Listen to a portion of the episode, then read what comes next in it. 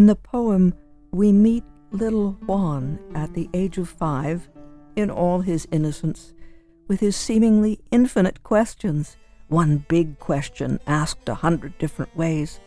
Juan wants to know about God, and he proceeds to grill the poet. What about the heron, the sardines, the clouds? Is God there? And in that light, the poet calls this child of five a tiny little Adam, naming all his small paradise. All the while, the poet knows that he himself doesn't really know what to give as an answer. As he contemplates the millions and millions of stars in the universe, the infinity of the cosmos, at the very same time, before him stands Juan in his total uniqueness, only one Juan now and always. Juan who stood before the poet at the age of five, full of questions, and now at the age of twelve, as a member of the Association of Sandinista Children, volunteering to keep watch on behalf of the revolution. Young Juan on guard for the good of all, taking on the bad ones who may, in fact, rob him of his future, though the poet does not go there. The poem, Questions by the Lake, is complex in its layering of tenses and times. Juan remembered at age five, implied at age ten, and now at age twelve, standing before the poet. The poet, always, and considering the eternal, the deep past, and Juan before birth, and now living his then future in the present, beyond which we do not go. The poet is Ernesto Cardenal, priest, political activist, one time minister of culture in Sandinista Nicaragua. Cardenal and his poems were an inspiration to many, to many young ones like Juan and like Eddie Lopez. Eddie Lopez was a young lad growing up in Nicaragua in what was a time of war, bombing, and violence. And young Eddie had already displayed his talent for art, but like young Juan in the poem, his future was not clear. One thing was clear, though. If Eddie survived, he would use his talents to speak of suffering and violence and ask many questions of himself and of us, and to ask us as viewers not to turn away and to see ahead to a better future for all. Eddie Lopez received an MFA in printmaking from the University of Miami and a BFA in painting and printmaking and a BA in art history from Florida International University. Eddie Lopez is assistant professor of art at Bucknell University in Lewisburg. And his solo exhibition, Tomorrow and Tomorrow and Tomorrow, is on display at the Haas Gallery at Bloomsburg University through April 12th, when there will be an artist's reception and talk. We had a chance to speak by phone with Eddie Lopez about his art then and now. I'm born right before the 1979 Sandinista Revolution. And I mean, I'm a year old when the fighting uh, happens uh, across my home country. And in 1979, the revolution triumphs and it overcomes Anastasio Somoza, who was a dictator in, in Nicaragua. And then, as I'm growing up in the 1980s, uh, unfortunately, a civil war continues as uh, U.S. backed Contras, these rebels, start fighting against the, the newly formed government there. So, as a child, I'm I'm growing up in the midst of, of fighting and strife, you know, and and, and I'm there till I'm nine years old. And Eddie, how did your family keep things more or less on an even keel? Did you go to school? Yeah. So you know, I did. I, you know, I, I grew up in Matagalpa, which is a city in the north of the country. It's the coffee growing region of, of my home country, and it's also the areas where a lot of the fighting was happening. Thankfully, though, a lot of the fighting was occurring in the forests and in the the jungles around the main cities. So the cities themselves were fairly safe because you know they were they were protected by the the military. So going to school, going to you know visit family friends within the city was not an issue. Uh, so we we felt relatively safe. I mean, you would hear. I mean, I remember at night and during the days you would hear gunfire. You would see helicopters moving through and off to fight in in the mountains. But within the city itself, it was safe. The issue was, you know, if we wanted to go visit my sister, another sister of mine, you know, I'm, I'm from a big Catholic family of eight, so if we wanted to go visit one of my sisters who lived in a city 30 minutes away, it was always like you, it's like checking the weather. You had to check to see whether it was safe for passage through the through through the mountains. And you know, sometimes the guard would tell you, "Hey, today's not a good day." Other days it would be like, "Yeah, you should you should be okay." But you you would be risking it, you know, moving through from one one city to another. What were your parents' hopes for you as children? Could they see a future for you all? You know, I, my parents were very good at protecting me as a child. In the turmoil, we made a little sense of what was going on. I, I don't think they saw a future for us in Nicaragua, given that in, in the early 80s, the government passed a law, a military draft, which was aimed, of course, at old, able men over 18 to go fight in the war. Eventually, though, you know, as the fighting keeps raging, that age of 18 kind of starts dropping, and you start seeing child soldiers being taken in to fight.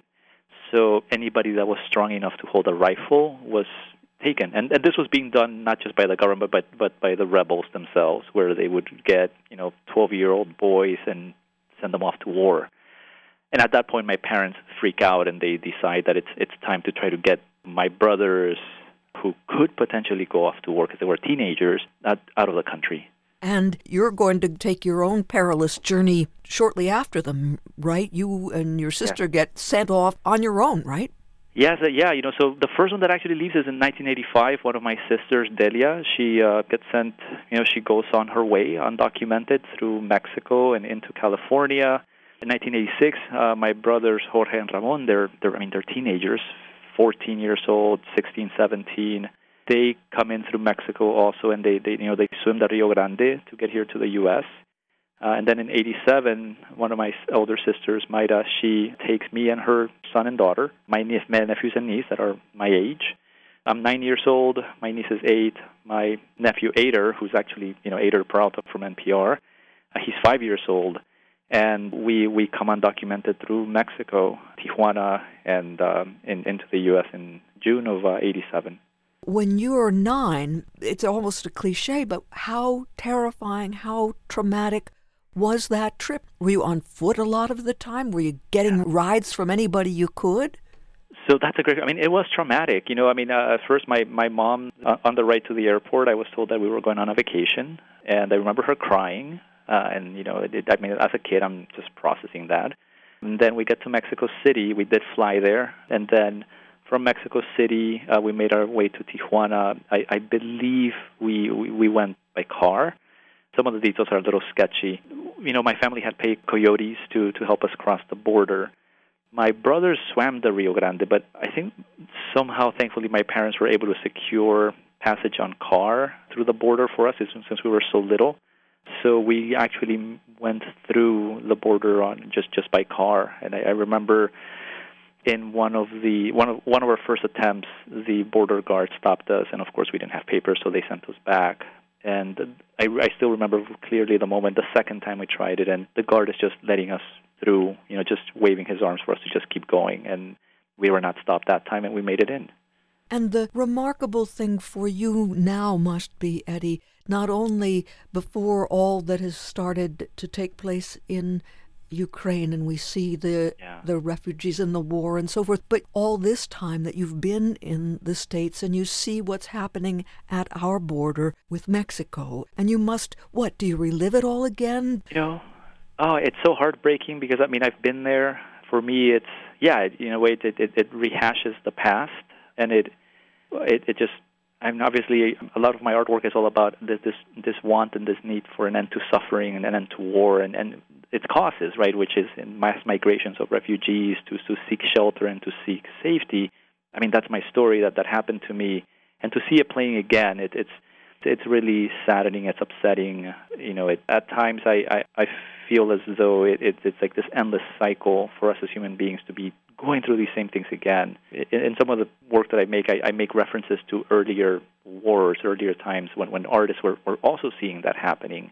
And you know, it, my hope is that there's a way to find a solution to this, so that we're we're not forcing these mass migrations, this this desperate need to get to shelter and safety for for people either south of the border here, or of course what's happening in Ukraine and Russia. And Eddie, when did you first take up a pen, a crayon, a piece of charcoal, a pencil? When did you begin to try to make sense of? Was that it? The effort to get some control over what you were experiencing? Sure. I mean, as, since I was a child, I've been drawing and making paintings as a child. My my parents recognized that I had a talent or, or a disposition for making art. And then I started tying the ideas of making art that was social and politically based or that it would at least tackle what's happening around me you know since I was a kid in Nicaragua when when I would listen to the radio and there were these socially and politically minded songs about the revolution playing in, in the background the murals that would adorn the streets of my home city that paid homage to to the fallen the martyrs of the revolution. So I, I mean I, I saw colors of course I saw form I saw paintings being made but all of these that were very much socially minded. So I, I didn't see art just as this decorative thing on a wall. It was something that was very much politically charged. And I was doing it as a child. You know, I would start making drawings and small little paintings based on that. And Eddie, what was the penetration into Nicaragua of, again, another generation of artists, but Orozco and Rivera, the Mexican muralists? Did that reach you? Sure, that's a great question. So I I think the things that reached most as a child uh, to me were the, the murals, and then some of those muralists definitely would be inspired by people like Diego Rivera, by by by Orozco. And, the other big thing that kind of started touching me were, were poets, the, the work of poets like Ernesto Cardenal, like Gioconda Belli, that I was starting to be introduced to before I, I left the country. You know, and, and their poetry was definitely socially and politically minded. But so it was visual art, but also you know the written word that were starting to kind of cause me to to think about what's happening around me or tie into me. And Eddie, we want to talk about how you in your work address war and oppression and suffering, but words are important to you in your work. Absolutely. You know, I my visual work is responding to a lot of the images, archives, and records from the revolution, from conflict, and a lot of photography. But I am definitely also working with written records, so books, documents, and newspapers, and just combining all of those in there. And then oftentimes in the titles and, and obviously the books that I'm working with are accounts by poets, accounts by authors, prominent authors, responding to the turmoil itself. Uh, and I'll, I'll steal those titles, and you know the, the titles of my pieces themselves are based on on that work. And you know, the show that's currently at the Bloomsburg Gallery is Tomorrow and Tomorrow and Tomorrow comes from Shakespeare from Macbeth. It does sound like, because of the repetition, that this is an endless cycle, that it's yeah. going to continue tomorrow and tomorrow. So there you were as a young child growing up in Nicaragua in war situations, and now there are children we see all the time on television or online in Ukraine. So it does seem like it might never end. Is that part of the sense? It's not the whole sense, but is that part of? Oh, definitely. I mean, I, I think that's some of the sentiment that gets captured in my work. Um, it's a, I mean, it's a clarion call to end that war and suffering, but it's also a recognition that I mean, this sometimes feels endless, right? I mean, uh, some of my work is referencing in my lifetime so far. I mean, I'm a, I'm a middle-aged adult now. You know, I've experienced war at the beginning of my life uh, I've experienced war in my teenage years. I've experienced war in my 20s, in my 30s, and here we are now, and, and yet another instance of, of this pain and suffering that is being inflicted in Ukraine. So the, the title absolutely alludes to that cycle of violence, and, and also a hope to break it, to, for us to, to recognize that it's happening and, and find ways to, to stop it. Also, in the sense of the endless nature of the cycle, sometimes we look at some of your images and you can see the text, but you can't necessarily read it, and it's as if we could write in the name Nicaragua, we could write in Vietnam, we could write in Ukraine. We could imagine that these newspapers refer to not just your primary experience as a young one, but we could just impose whatever war of the day is onto some of those textual images you work with. Yeah, that's a that's a, an astute way of reading them. You know, that it, it's one of the aims of, of the work is uh, I'm, I'm mercifully blurring out the content in them, um, so that I think it's important for me not to kind of relive that experience. But in blurring them out and in obfuscating the images and the text and the content in them, it does add a, a, a, bit of universality to them, where this could be substituted for conflicts and experiences in, in other places. And uh, it, it, speaks to the tragedy of, of this shared pain, right? It, it's unfortunately this um, experience that, that becomes all too common, and, and in obfuscating and just using colors and patterns, I think my work kind of captures that unfortunate universality of that experience. And Eddie, I was thinking a lot lately about Anna Akhmatova, the important Russian poet. There's that classic story about her standing in line outside the prison. It was the women wanting to get to send a little message in to their fathers or brothers or husbands or lovers or whoever it was inside, or maybe a little bit of bread to them. And they would stand hours and just hope to get a little bit of an opening. You know that one? And yeah. the woman behind her said, Can you write this? And Akhmatova said, Yes, I can. And I wanted to ask you about both of those. Not only that the artist can take on and render to the best of his or her ability as you try and as you do, that horrible experience, which often is so painful that it's hard to articulate, but also the woman behind who needs the poet or needs the artist to articulate that situation.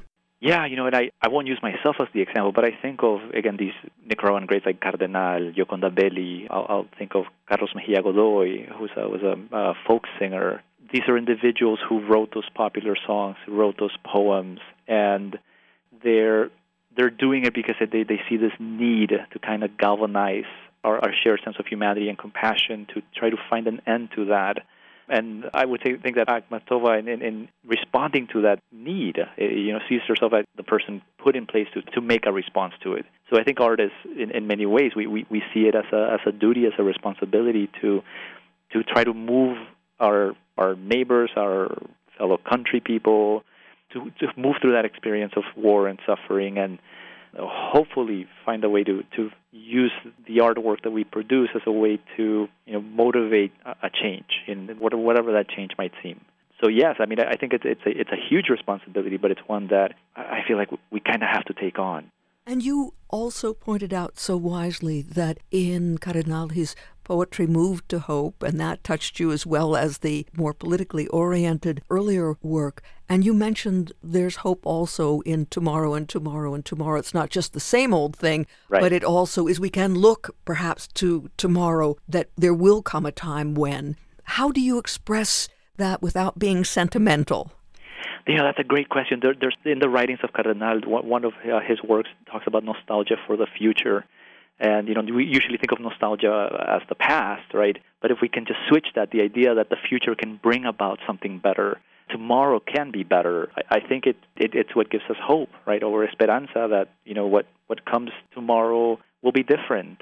So I think it's necessary for us to believe that that, that things will get better because I, I think that otherwise the belief that things will just continue being the same I mean, that can be maddening. Uh, that that that would be frustrating and not something to look forward to living, you know, tomorrow. But if we can think of a better tomorrow, then there's hope, right? Tomorrow hasn't happened yet, so we can still make steps today to make sure that tomorrow is is absolutely different. And you teach college students, Eddie. How do you work with them to both recognize and acknowledge rather than deny the realities around us all, but also not to get despairing? That's a great question. And I think first and foremost, recognizing the moment we're in. Uh, you know, in my courses, when the conflict in Ukraine started, I recognized it and we, we talked about it some. And then in the classes themselves, I, I make sure that a lot of, uh, you know, we're learning about art, we're learning about design, printmaking, we see how the work that we're creating could be socially minded. So I, am a big believer in, in social impact artwork, social impact design, so that students are encouraged to work with their communities and see how the artwork and design work they're doing can have a positive impact in their communities. Uh, and that's one, for me, necessary way for, for my students to be engaged in the world around them. And when we visit the gallery, Eddie, will we see one body of work or a range of work? So it's uh, essentially, I would say it's a combination of two series. One of them is, of course, a response to some of the things we've lived over the last year or two. So you'll see there some of the pieces have to do because we've we've lived turmoil right over the past couple of years. Some of them have to do with responses to what happened with the coronavirus pandemic, which you know brought about a lot of suffering, different than, than what a war would do, but it's pain nonetheless. So some some of the prints respond to that. You'll see some of the prints responding to some of the social political conflict in this country over the past two years.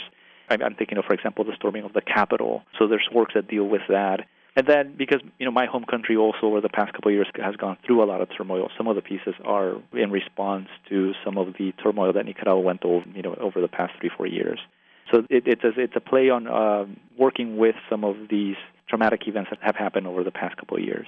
Prints seem to be a medium that sometimes allows an artist to get an image out in many places rather than just one unique one that might wind up on a wall and never be seen. Is there something of your choice to do printmaking that meets your mission? Yes, absolutely. You know, for me, the print is one of the more democratic mediums out there. I mean, it is the most democratic medium because it lets you make multiples, and then in those multiples, you can then disseminate messages. You can disseminate the artwork in more than one space. So I've always been drawn to the idea that the, the printmaking is the art of the multiple. That I can make more than one of these, and then absolutely pass them uh, pass them about, so that you know I can have some pieces here in, in the show in, in Bloomsburg. But at the same time, some of those pieces are in California, some of those pieces are in North Carolina, Madison, Wisconsin. So they're existing in multiple places and delivering these messages that I that I have in more than one space. And you mentioned the fact that you work with your students on design, for example, and your work has pattern and color in what you're doing and intending to do in your pieces. How does color serve you? So for me, it's obviously one of the main forms that I look for. You know, as I'm starting to create these pieces and manipulate the original imagery, for me, I, oftentimes I think of my works as these color field explorations. So building upon some of the work that people like Mark Rothko were doing in the in the 1960s and 70s, and you know, focusing on a color field uh, print, if you will when I when I start building the images, that's really one of the big things that I start jumping into is how the, the color itself. So I I make sure that I push color forward. I'm into working with saturated colors and you know a multitude of colors too. I I, I don't seek out a particular color palette. I, I'd rather in the blending and compositing of these images the color palette is very much happenstance, but it's there. And then for me, it, it, I want things that have good contrast, good saturation, and I just work with the result that, that comes out. And as we talk about your work being political and socially conscious, it's not necessarily didactic in the sense where you say, stop war now. Yeah, you know, and, and that's just by choice. I think that one reason, you know, there's plenty of artists that I that I love. I think of people like Sue Coe, who's an amazing printmaker, and her work is absolutely in your face. Stop, you know, war. Stop. In her case, also she's against eating meat, so be a vegan and stop eating meat, and and so forth you know, I, I think I take a more reflective approach to it. I ask people to kind of stop in front of my images and just think and kind of meditate into into that experience. And I think it's simply due to the fact that I one of the things I explore is the representation of conflict in, in print and in, in photographs and kind of processing that experience, having lived through through war and now being in a country that for the most part is relatively safe. So I'm, i try to make sense of that and, and for me, the answer has been these obfuscated images, this fog that you kind of have to, to, to walk through and, and, and see. So for, for now, it seems like that's, that's the visual answer that I'm, that I'm seeking. And I love the idea that this is your show, right? And so we enter this gallery and we are surrounded by your work. So we can address images, each one as we are drawn to it. But I wonder if you feel there might be a cumulative effect that is perhaps subconscious when we're there surrounded by these different approaches to your working these things through? Yeah, there is because you know at first as you start moving in through the gallery, you start getting a sense of what's going on. Obviously, there's the artist statement that kind of explains it, but even if you skip statements, because I I know there's art folks that feel that statements aren't necessary, and that's fine. You can just start looking at the work, and then you start kind of figuring out, hey, what what's happening here? So you you get hints here and there of what these pieces are talking to you about, and you know, standing in the center of the gallery and then just looking around and seeing the works, the ideas behind them and the emotions behind them, I think, start definitely, you know, hitting home. And that I really enjoy that, where you, you can have that one piece at a time, but in seeing the accumulation, then that, that idea of the fog of war, I think, definitely comes through. And just one more sense about what's going on now in Ukraine. When you do see a newspaper or you do see a TV news report or go online and come across images, because you're a person who is familiar with the wages of war, but also because you're an artist and you can see the twisted wreckage of a building and the burned out, charred walls, the geometry, the color, the pattern, and tie the two together somehow. Oh, absolutely. I mean, for me, it, it hits home in, in multiple ways, right? I mean, I, it, it reminds me of you know a lot of the homes and buildings right after the the harshest fighting in in Matagalpa, my home city. Seeing even well into the 1990s houses that were still strewn with bullet holes and hadn't been rebuilt. Yeah, that that's still pretty fresh in my memory. And then you know, well, among the the biggest questions I ask myself is these images are they're necessary to get the word out as to what's happening but it, it, for me, it's also conflictive to see, you know, for example, there was a photograph by a New York Times reporter of, of a family that had unfortunately been killed by uh, mortar shells, and the photographer captures that moment in, you know, a minute after this family is killed, and you know, capturing that the death of, the, of those people and and, and that, that pain that they experienced, and sharing that out. There's there's for me a conflict of not wanting to see that, you know, not not wanting to to to be seeing somebody's final moments captured in, on on video or a photograph, but then also balancing that out with the need to get the word out that this is happening, because without those images, we wouldn't know that this is going on. So uh, I do feel I need to respond to that, and and uh, actually one of the pieces in in the show I did, I was able to produce it digitally a couple days before the show went up, and it's about the, the war in Ukraine. So there you'll see uh, one of the works is newspaper covers from around the world from the first days of the fighting in Ukraine, uh, and I just felt I need to respond to that because it, you know, it was again, once again, tomorrow and tomorrow and tomorrow, this is happening again.